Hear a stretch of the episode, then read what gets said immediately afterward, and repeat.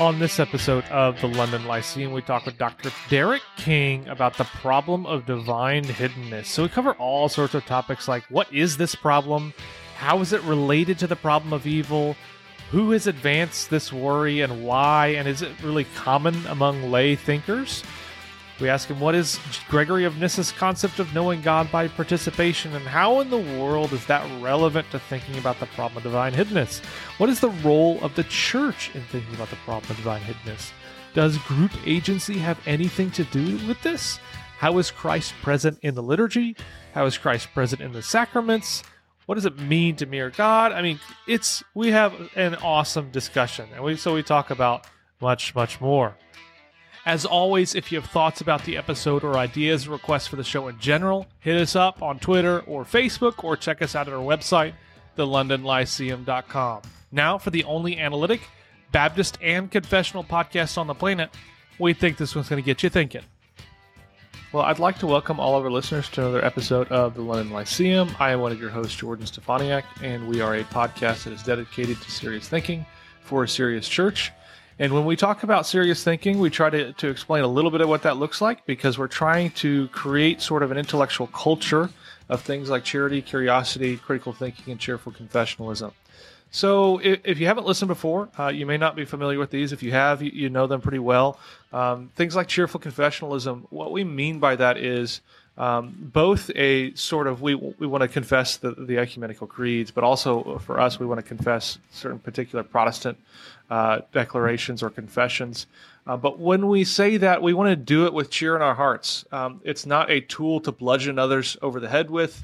It is something that we can say, look, this is what I believe, and we can say it a, with a happy face, an excited face, because we think this can be useful uh, entry point into understanding uh, what what the, the doctrine of the Christian life looks like.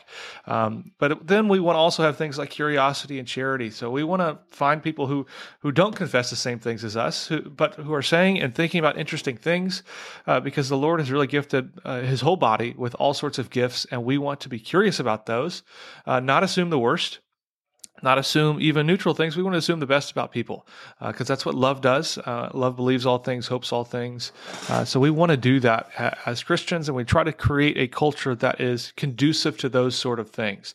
We don't do this perfectly. We fail all the time. I fail all the time. I mean, the internet, you get on there and it tempts you to to do the the worst possible things. I think of James three all the time.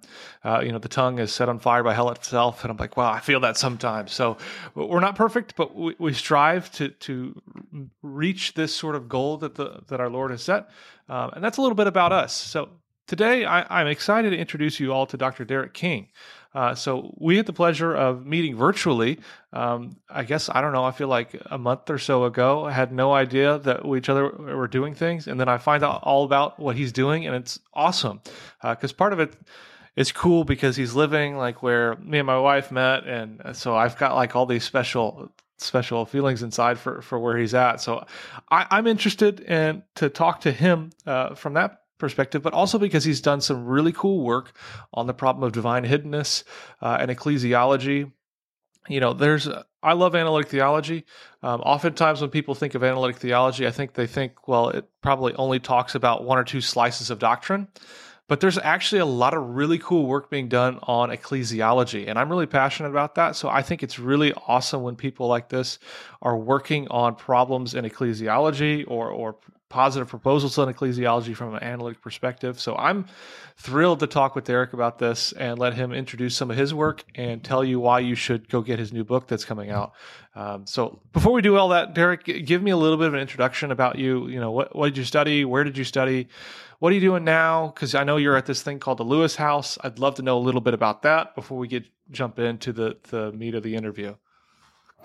Thanks, Jordan. Well, I'm thrilled to be here. I'm a big fan of the London Lyceum. I've only recently discovered it, which is like an extra Christmas present this year because there's this excellent backlog of interviews that I am slowly walking through. So I guess you could say I'm going through your corpus right now. And that's been a lot of fun. I am the theologian in residence at the Lewis House, which is a Christian study center in Lexington, Kentucky. And that fancy title, theologian in residence, really just means I have kind of one foot in campus ministry world and one foot in the academic world. And the Lewis House is a bit of it, it's a bit unique. It kind of falls into this kind of Christian study center mold, but we're doing some things that maybe most study centers don't do. And it, I, I like to tell people it's kind of like an intellectual campus ministry, but that's not exactly right because it's not only intellectual and it's not really a campus ministry. So that's really not all that helpful of a definition, I suppose, because we're not going to do a lot of the things that a normal campus ministry is going to do. We are trying to fill a particular niche and reach a particular kind of student.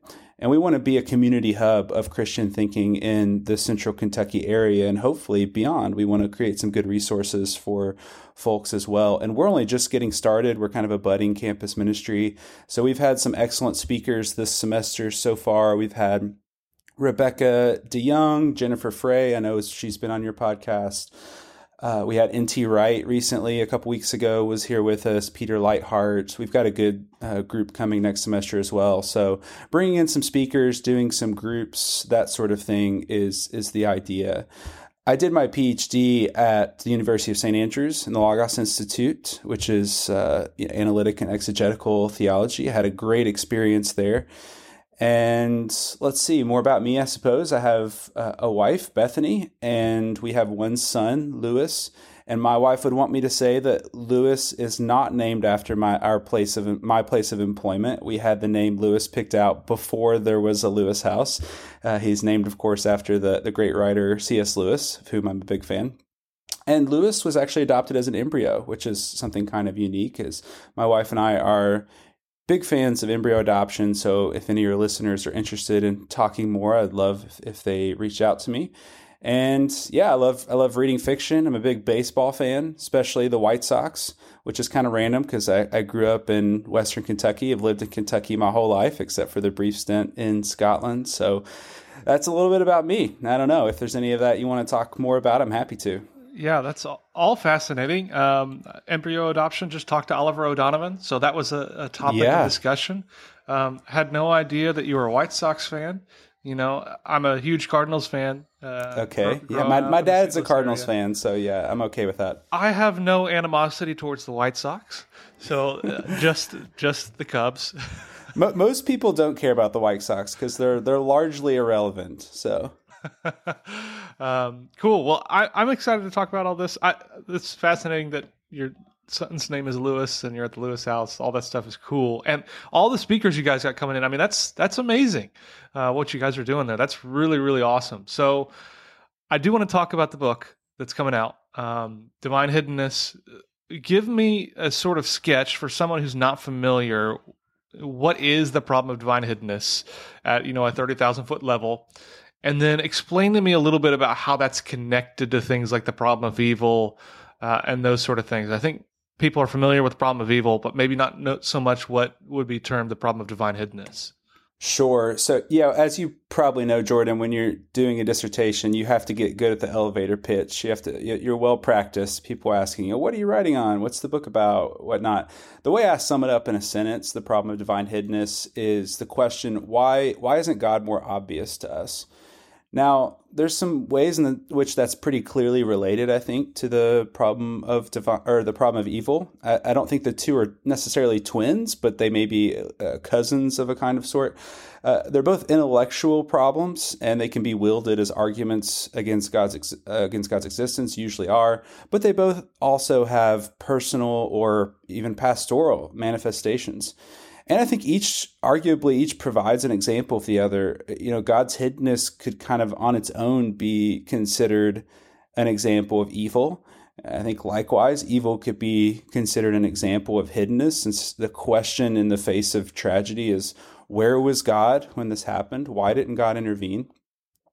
But there still is, I think, a really important difference that we should uphold so, if the problem of evil asks why or how a, a, good and loving God could allow evil, the problem of divine hiddenness asks how a good and loving God could stay silent in good times and bad. So, I think two really brief examples show this distinction. So, first, you could suppose that someone that you love uh, tragically dies, God forbid, and then but but then days later, God whispers to you, "Look, I know this hurts, but I'm with you, and I love you, and I will work good out of this." Now, in this case, you, you would still feel sort of immense pain uh, in the loss. You would still feel the problem of evil, we might say, but you wouldn't have the problem of divine hiddenness. God's kind of clearly um, shown that He's with you in this. Um, so you'd have more or less evil without hiddenness. And on the flip side, you know, we can imagine a sort of utopian world without any pain and suffering. And it would seem to me that there's still a problem here though if God is hidden from us, if there's if there's kind of widespread non-belief. So in this in this case you kind of have a sort of hiddenness without evil. So, so as with the problem of evil, though, I think it's really important to hold to this distinction of kind of an experienced version, we might call it, and an intellectual version. So, an experienced, uh, for an ex- example of experienced hiddenness, the stock example, I guess you could say, is is Mother Teresa. Despite her great piety and faithfulness, she apparently struggled with God's relative absence in her life and God's silence for much of her life. And so, for her, this wasn't an argument. It wasn't uh, an argument against God's existence. It was something she deeply felt. But there is also an intellectual version. So, most prominently, it's in the philosophy religion world, is advanced by uh, an atheist philosopher named J.L. Schellenberg.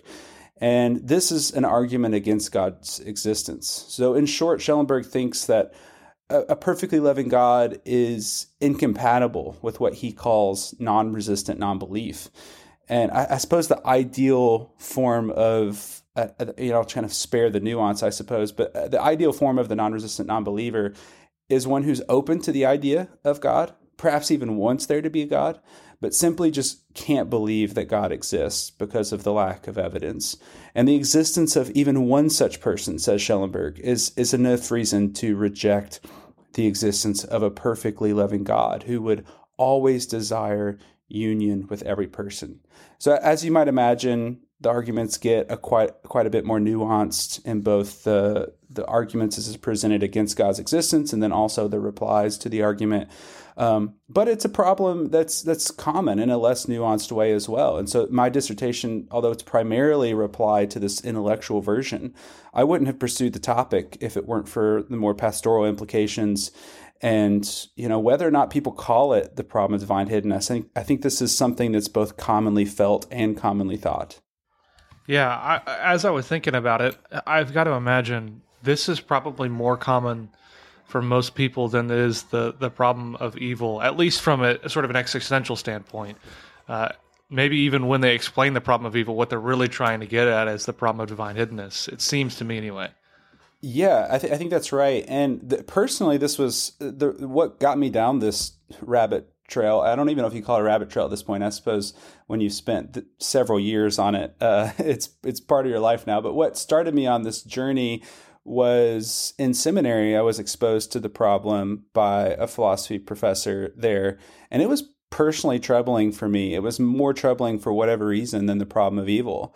And I do think that a lot of people struggle with it. I, am I'm, I'm teasing some of this out, and, and I'm trying to get a more popular level book out of with some of the same ideas, but um, which I didn't do in the this kind of larger academic book. But teasing out even how it relates to some of the stuff with the secular age, Charles Taylor's work, of course, and um, just some of the ways in which we default to towards thinking de- default towards non-belief and towards something like divine hiddenness. So yeah, I think it's both a cultural problem and it's personally people struggle with it probably more than they re- realize even. Yeah. Well, I respect anybody who's read uh, all of Charles Taylor's Secular Age. I, I didn't say that, Jordan.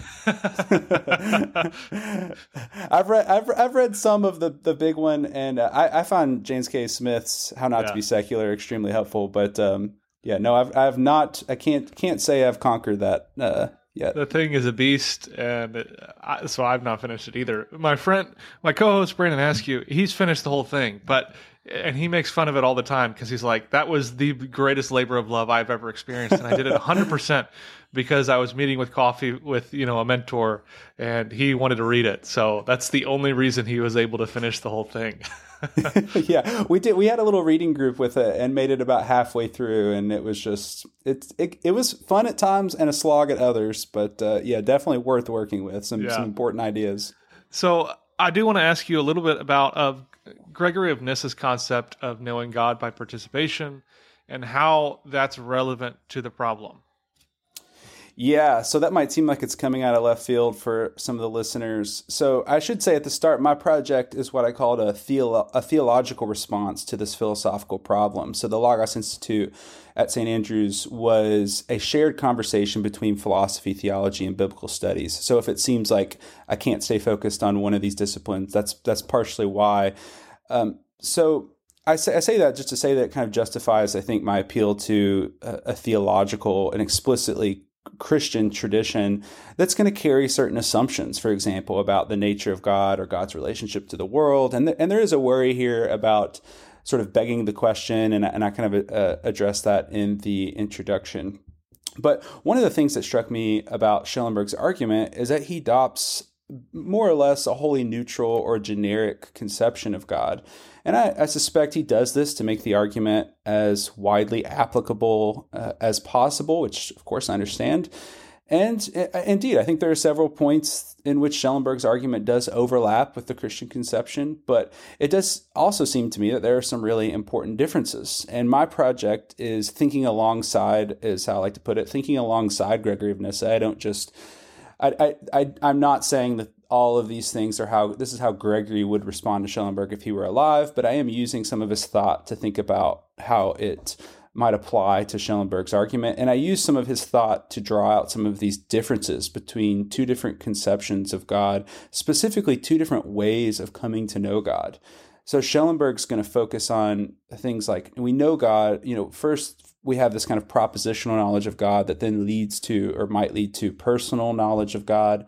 But Gregory is going to focus on knowing God through participation, and that's what I call participatory knowledge. Now, I, I don't mean this to suggest that um, you know by because we know God through by participation that means we don't know Him propositionally or personally. I, in fact, I think it's likely that those follow. And of course, participation is notoriously difficult to define and um, even just to give a clear, coherent account of it. So I give some hints about how I think the metaphysics might work, uh, uh, the metaphysics participation in the book. Uh, but more importantly, what it's really doing, or what I'm trying to, how I'm trying to use it, is think about the implications for hiddenness and what it means to come to know God. How that might share some, how knowing God might share some significant overlap with how we know one another, how we know other people, but how there might be some fundamental differences as well. So I, I don't, and I never will participate in your goodness. I am not indwelt by your spirit. Uh, but these are some examples of what Gregory, and I think Gregory is really just a representative of a wider tradition here, but I think there's some examples of what he has in mind by participation. And so, right from the start, this Christian conception of God begins to bump up against this view that Schellenberg has, this, some, of Schellenberg's assumptions about God. And I'm, I'm trying to run this argument through an explicitly Christian theological lens to, to point out some of the problems. Uh, so now I, I want to have you tease out a little bit of the ecclesiological dimension of this. So, what is the role of the church in the problem of divine divine hiddenness? Because I think this was obviously, in my opinion, the the the best part of the the work you're doing here. Um, and then I'd love you to tease out a little bit what in the world group agency has to do with anything here. Good. Yeah. So the the the the, the bit on participation was kind of a bridge chapter. It was to kind of set the problem and what Schellenberg is doing in more of a theological frame. And so, of course, it raises the question: if so, we know God by participation, or if I give some account of knowing God, then how do we actually know God? Because just saying we know God by participation is not super clear. It doesn't give us exactly a, a clean pathway to walk towards knowing God. Um, so, one way I, I wanted to tease this out, and of course, isn't the only way we participate in God or come to know God, um, but one primary way is through our involvement in the church. And the remainder of the book really is a meditation on our involvement in the church and how it relates to this problem of hiddenness. And two scriptural themes emerge as kind of especially important for me as I, as I think about this issue the image of God and the body of Christ. Both of those, of course, uh, maybe metaphors to some extent, but maybe more than metaphors as well. And it seemed to me that if we take both of these themes seriously, then it should really reorient how we think about knowing God. Uh, if we know Christ through his body, the church, then it seems logical to me that we should look there if we want to find God. So the work on group agency was a, was a good way to make this case that Christ is present in the church in some way and, and gave me a kind of a tangible way to think about what it means to interpret the words and actions of the church uh, as if they're those of, of Jesus Christ himself. And I've, I just found the literature on group agency really fascinating. Um, Joshua Cockayne, I know you've had him on the podcast. He's done some excellent work in this area. And I've got him to thank for introducing me to this work, but a claim like the church is the body of Christ just has a really abstract ring to it. Uh, so, what does it mean for Christ to be the head of the church, for example? But group agency, I think, was a helpful way to frame that question and to have it in a reasonably clear way. So, on my view, I, I, am trying to think through what it means for the church to be both a group and then for to think what agency might look like. And I actually distinguish myself from from Cockayne here. That I, I think that we both agree actually that the church doesn't quite fit neatly in any of the I guess existing theories outlined in some of the group agency literature. And he argues uh, he give, he gives a kind of modified uh functional model is what he calls it, and I look at instead at, at the at animation theory, which is again we don't have to get into into this, but this is this is some of the literature of group agency or different models for thinking about how group agency works. And so for me, Christ and the Spirit work in the church in the technical term is psychologically mysterious social forces. So in a kind of a mysterious way, and they're responsible in no small part for the work of the church. And uh, of course, there are still rogue actors, and I try to talk about that that caveat a little bit in the book. But so you know, there are individuals in the church, or, or really even entire church communities, can depart from the agency of of Christ. But I think we can still say that Christ and the church, uh, the Spirit, I mean, are the primary agents of the church that are working through us to act in the world. So the challenge then becomes is how do we discern Christ's work through the church, and that's that's kind of where I turn turn my attention to next. Yeah, no, that's helpful.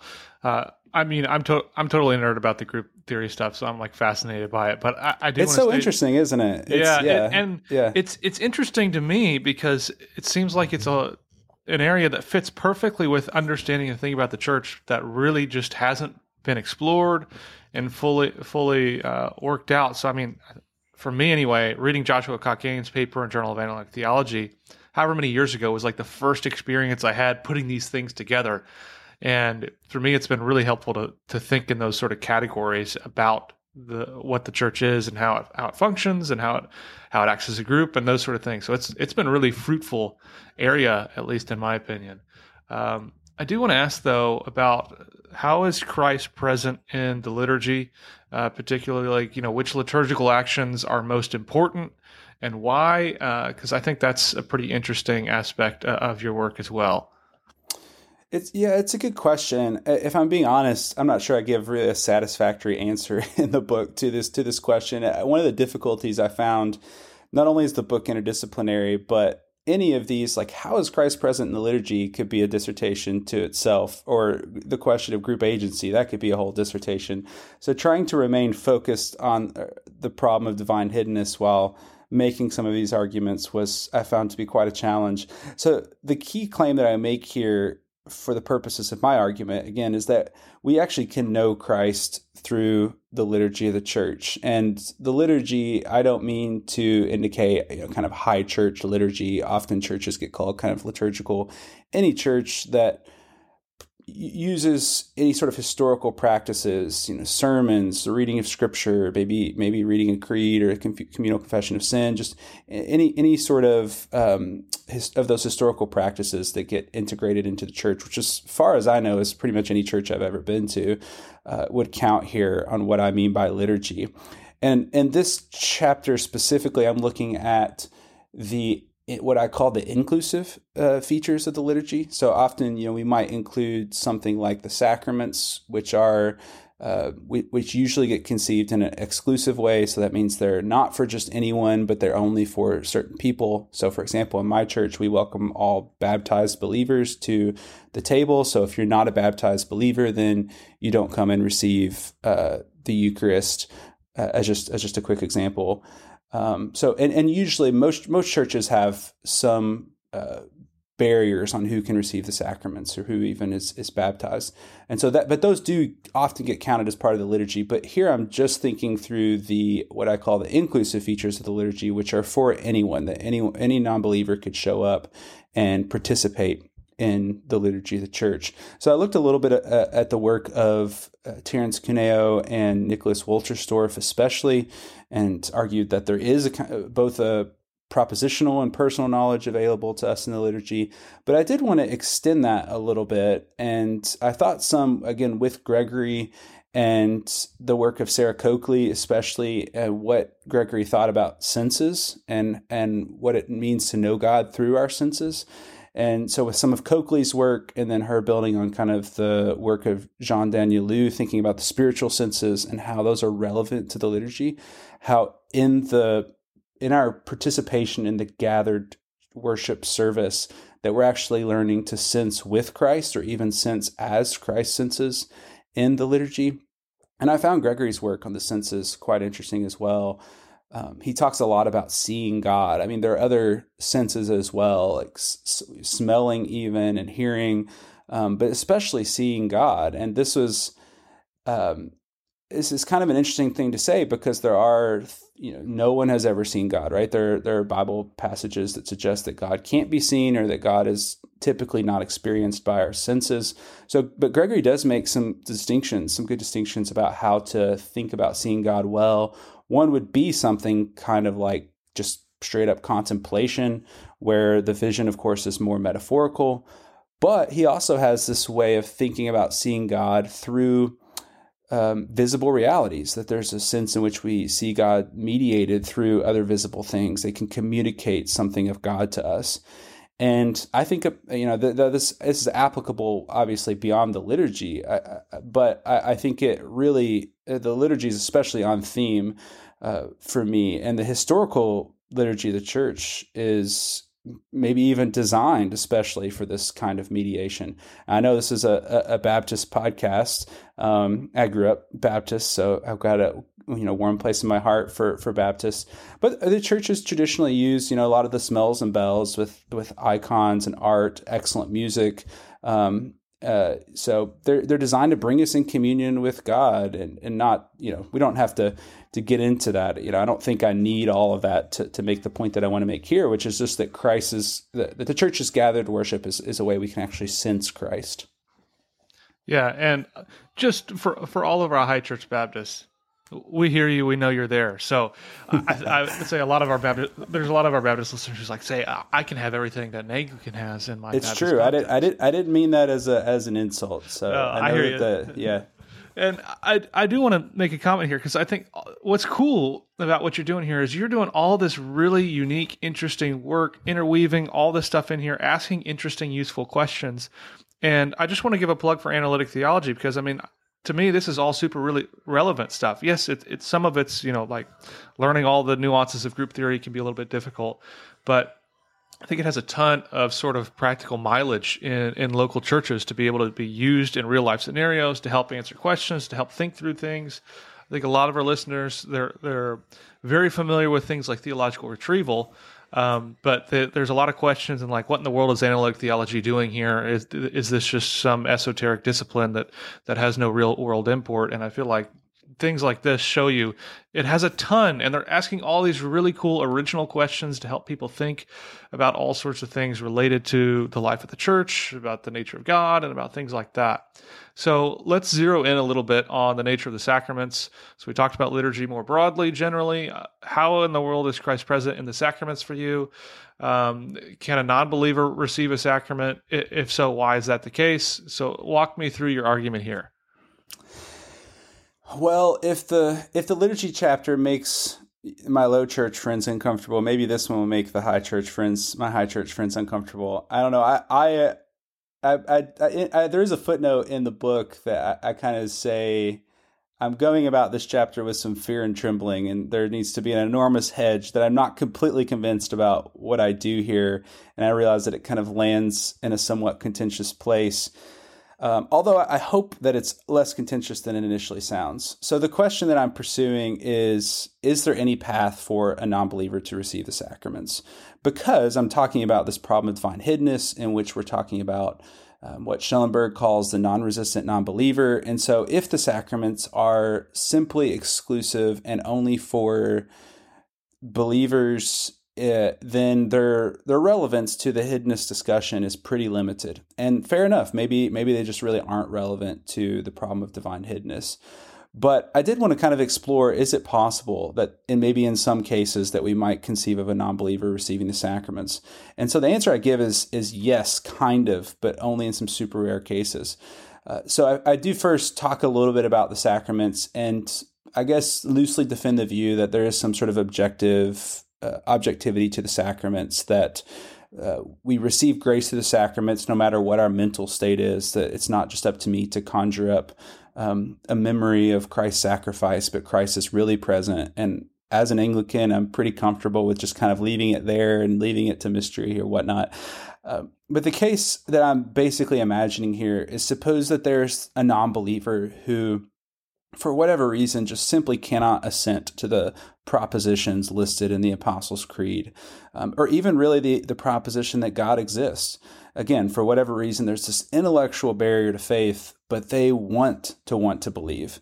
Uh, or they just want to believe. You might even say they have. They could even have a first order desire and to to believe in God, but simply can't check off these propositions because of these intellectual barriers. They want the church to be the body of Christ and they want to be a full member of it and so forth. And they might even recognize that there's this beauty in the Christian vision. Um, so it seems to me that it's that it would be possible for non, a non-believer to submit to the church and her teachings despite their non-belief. And so I use the analogy, and it's only an analogy, so I recognize its limits. Um, but use the analogy of a person who marries a spouse despite lacking feelings of attraction.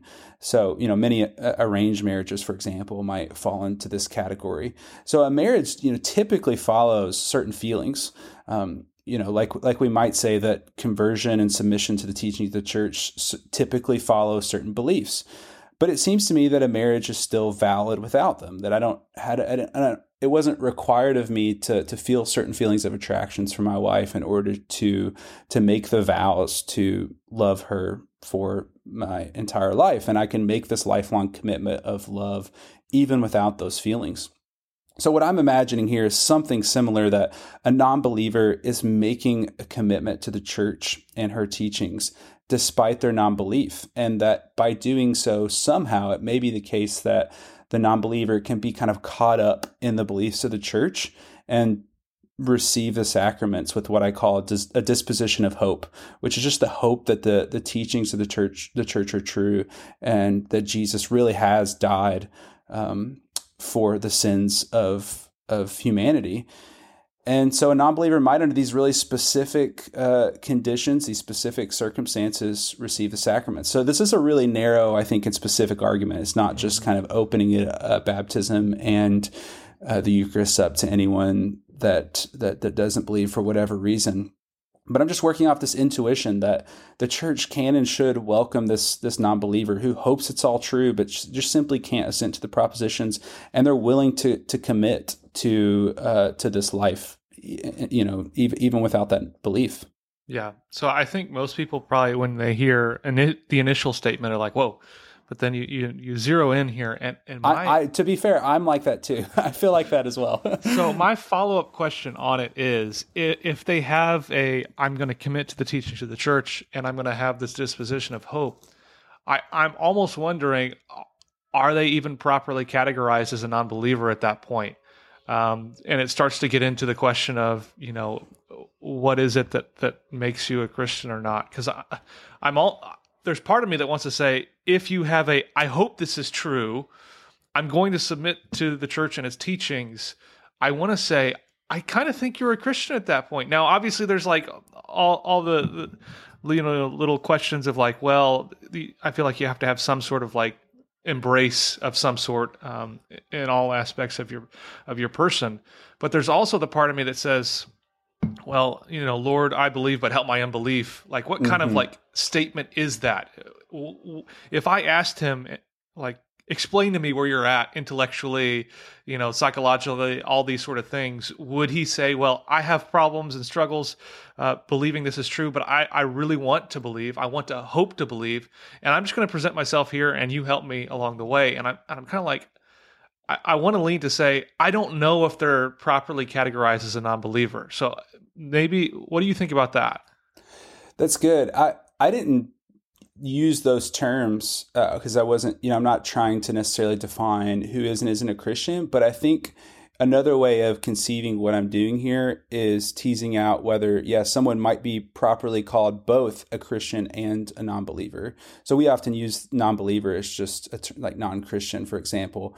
But I'm using it in a pretty specific and narrow sense, in a Schellenbergian sense, even. The Schellenberg has um, very much just belief uh, and, and, assenting to assenting to propositions in mind, right? So uh, certain propositions. So some people would conceive of being a Christian in that way. It means to kind of check off all the boxes of the Apostles' Creed, for example, or believe that Jesus is um, the Christ, the Son of the Living God. Whatever confession you might have, that's what it means to be a Christian. But yeah, I think most people recognize that there is room for significant amounts of doubt uh, then there's a quote in the book. I hope I can remember it now that I've brought it up. But uh, yeah, from a George Bernanos that I quote him of, of saying that faith is um, what is it, ninety percent doubt and ten percent hope, or something, something to this effect. And even if he's got the numbers off, or uh, you know, if we if we wouldn't say exactly that, I think it does point to something really important, which is that being a Christian is compatible with a significant amount of doubt.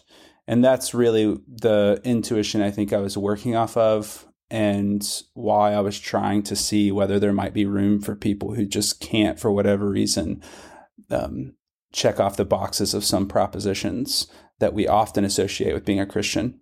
Yeah, no, that's helpful we could probably talk about that for a whole hour. Um, yeah, I think that's a fascinating topic and question. But I also want to spend some time. Uh, uh, you've got a chapter on what it means to mirror God, and I like that language and that terminology, and I like how you've tried to apply it. So just maybe walk me through the logic of this chapter, what you mean by mirroring God, how this fundamentally helps with the problem of divine hiddenness, those sort of things.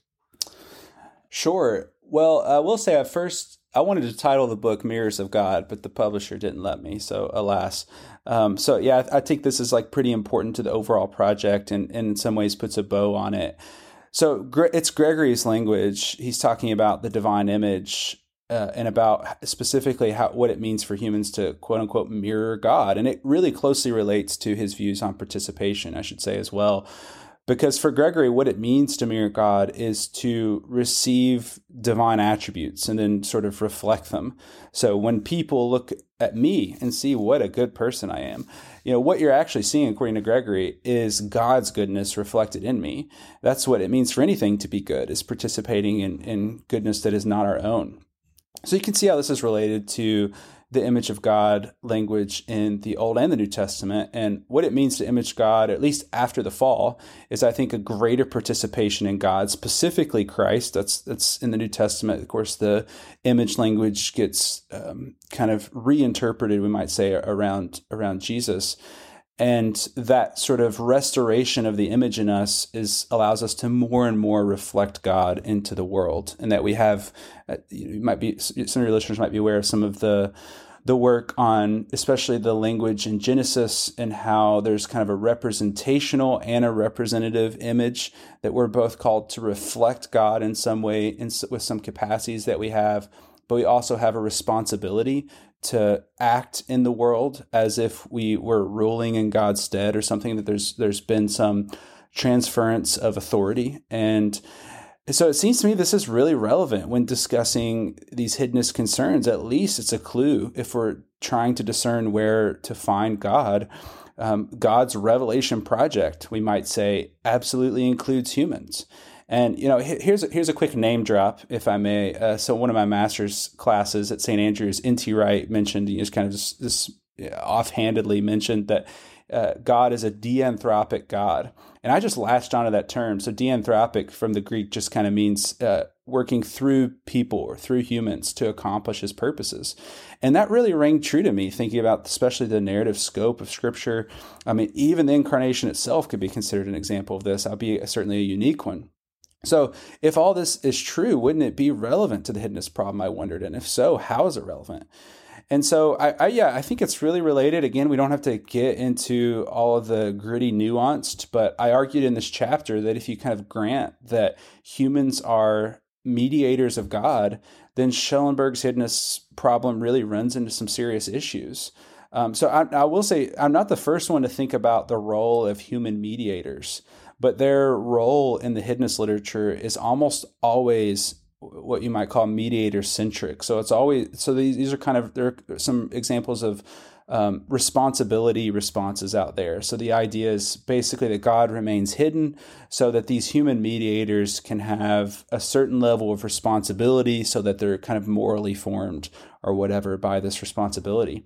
But in my response to Schellenberg, I, I consider instead how human mediators are um, only just a, really a means to God's end of relationship with non-believers. And that even by adopting Schellenberg's assumptions about God or the terms of the argument as he set them up, I think the argument is defeated uh, along those lines. So, you know, again, I won't I won't bore you with the nuance, but Schellenberg has something called the not open principle. And this principle is supposed to determine whether or not someone is really open to a relationship with another person. And this is a really key idea for him in the hiddenness argument. Um, but I think the problem is that the principle really doesn't work. It can't accommodate examples um, when a lover remains concealed from a beloved for the sake of relationship. And I used an example from a Tom Hanks movie, The Terminal, which is a really fun movie. Um, but the, there's this example in there of uh, Enrique who loves Dolores. Dolores doesn't know Enrique even exists, but he wants to be in this relationship with her, but kind of recognizes that just showing up would maybe not be the best way to go about that and forming a lasting personal relationship. And so he uses Tom Hanks's character, Victor, to kind of mediate this relationship. And I think this is a really good picture of how honestly how it often works. These these ideas uh, were kind of formed in working in college ministry and seeing that most people don't come to belief in God or come to um, or come to be a part of the church by you know th- through apologetic arguments or even reading scripture and having uh, just kind of divinely revealed uh, the light bulb come on it, it it comes from being around other people. What C.S. Lewis called the good infection, that uh, Christ kind of spreads from person to person by infection.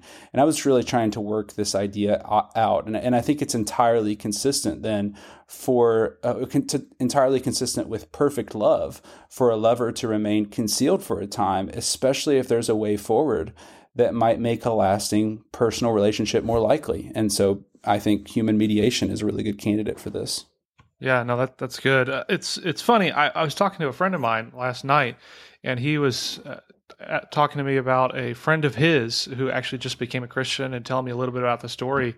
And it was significantly because of every Christian he met was just really kind and very cheerful towards him.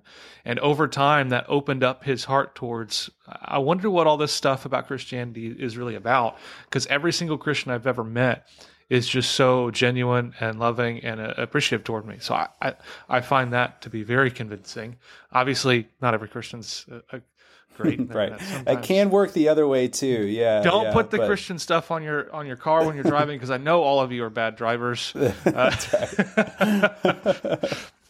um, I, I do want to ask here a little bit about what advice you might have for pastors uh, to help with the problem of divine hiddenness. Are there any sort of uh, pastoral recommendations or things to avoid, things to promote, those sort of things? Good. Yeah. I, I guess I can start with a quick shameless plug. So, I, as I mentioned, you know, I wouldn't have gone down this path if it weren't for some of these personal and pastoral implications. And you don't really get into that when you're writing a dissertation. So I am I'm looking for a publisher on a kind of more popular book where I take a lot of the ideas in the hiddenness uh, in the in the hiddenness book and expand them, and it's written for parishioners and not academics. So a much wider lens than the Routledge book, obviously, but that I hope is kind of a service to the church and is beneficial in thinking about these issues. So I really, yeah, I really appreciate this question a lot. So yeah, I don't know. I guess just a few things maybe come to mind. First, yeah, I recommend that pastors wrestle with the nuances of the hiddenness argument. I've found that um, some Christians, not all, whenever I give the quick elevator pitch explaining the hiddenness argument, are really quick to dismiss it or think, well, that's got an obvious answer, right? And here's here's the one sentence response that you know they've not thought about the issue at all and yet have the the end all be all response and in some uh, uh, at least in some sense i get that um, and I, I, get that there maybe are are some weaknesses here and that um, even just a kind of simple faith is maybe a, a really good defeater to this argument but I do think it's important that pastors wrestle through the nuance, not not you know the nuances necessarily of Schellenberg's argument, but just the way that people experience this problem, um, how they feel the problem, and then some of the the intellectual weight behind it. And that leads to a second thing, which I would say hold really fast to this distinction between this the intellectual version and the experienced version. And I think most pastors are pretty sensitive to this, especially with the problem of evil. Is that somebody someone may be feeling something here that's rather immune to any arguments about it. And some people don't need good arguments. Uh, they just need to be loved. They just need to um, to be able to voice this experience. And of course, leading to the maybe the third thing I'd say is just consider how you and your church uh, might help show others the love of Jesus, and that's uh, that you are his image bearers, uh, Christ's image bearers, and your church is Christ's body. And that is an enormous privilege and responsibility to think about what it means for us to be Christ's agency in the world and how do we take that really seriously. So i would i think thinking through those three things as a pastor would be would be really helpful. Awesome. Now remind me are you online anywhere. So for our listeners who want to follow along with your resources, want to follow up with, hey, when you find a publisher for this book, I want to get a copy of it. I want to know about it. Do you do you have a Twitter? Do you have a website? Those sort of things. Yeah, I don't have any social media, which I know is really bad for self promotion. I do so. Uh, a lot of this would come out through Lewis House or another campus ministry here that I'm involved with, Christian Student Fellowship um, which both have pretty large followings. So I would say kind of get clued into Lewis House. And I do have a web page that just it's really just a bio, but lewishouse.org slash Derek dash King um, will just have kind of my CV there and some of the stuff I've been working on. But obviously, uh, you know, just a Google search would would put out some of my work, both academic and I've I've got some popular um, essays out there. Be careful when searching for Derek King because there was a 13 year old who killed his dad, uh, and so that was uh, in Florida. I think that might be the first Google hit. So I, you know, I always put that's why I put the S. You know, I always wondered why academics, you know, use their initials until I, I started having some publications out there and, and seeing what popped whenever I Googled my name. But yeah, uh, so I, I, would say the website, just just Lewis House, and some of the social media that we're putting out. You know, if you want to see me, I, I, I interviewed NT Wright when he was here on campus, so um, that's something kind of fairly recent I've got out there. But yeah, yeah. well, that's awesome. Uh, I don't have the same problem when people Google my name. Yeah, um, Steffaniak. That's nice. That's, I think yeah. there's only one of me in the world, so I don't have to worry so good. much about um, any negative hits there. Though uh, the internet is can be funny because it catalogs literally everything. And I'm like, man, I posted some weird things on the internet when I was a teenager. Let's hope. Oh yeah, major regret. Yeah. You find out. Oh well, I guess it's now there's more hits, so everything gets buried. But there used to be times where if you Googled my name, you'd find like random like stuff like oh cross country stuff because I used to run, and people like nice. you ran. I'm like yeah, it doesn't look like it anymore. Uh, but there was a time long ago that I did. Um, well, Derek, this has been awesome. I appreciate it. Uh, is there a way for people to contact you if they're interested? Um, I know I, will tell you just like when you publish the, the popular stuff and everything, just email me. Obviously, I'm gonna tell everybody, hey, go buy the book. Uh, but is there if people are interested in following up, have questions, be like, hey, help me. I've got a congregant who's working with this, is there a way for them to get in contact with you? Yeah, I'd love if people reached out. D King at lewishouse.org is my email. And you can, again, you can find that on the, the Lewis House website um, on the staff page there. So, yeah, feel free to, to reach out via email, and I'd love to chat more about whatever. Very cool. Well, I appreciate you doing doing this for us. Uh, I appreciate the work you put in. I mean, it's amazing all, all the hours, all, all the years that our, our guests have put into thinking about all these topics in service for, for the church. So uh, we really appreciate all that you're doing and, and how you're helping uh, grow the body of Christ with, with the work you've done. So we thank you for that. And everybody's been listening. Go ahead and keep up with Derek's work. It's really cool. As you can tell, he's got the right sort of disposition and heart. Um, so, you know, we have a lot of people on the podcast. Not everybody's as in tune with the local church as everybody else. But I think Derek is one of those people that you say, yes, I want to support what he's doing. Um, you know, maybe we have different uh, opinions on some different aspects, but there's this common vision of what the local church should be like. Uh, the different common uh, uh assumptions we should confess things like the Apostles' Creed, etc. And we can say, let's get on board with that, link arms, and work towards the same goal with each other. So, Derek, appreciate this, and everybody who's been listening. Thanks for tuning in to the only analytic Baptist and confessional podcast on the planet, and we'll talk to you guys soon.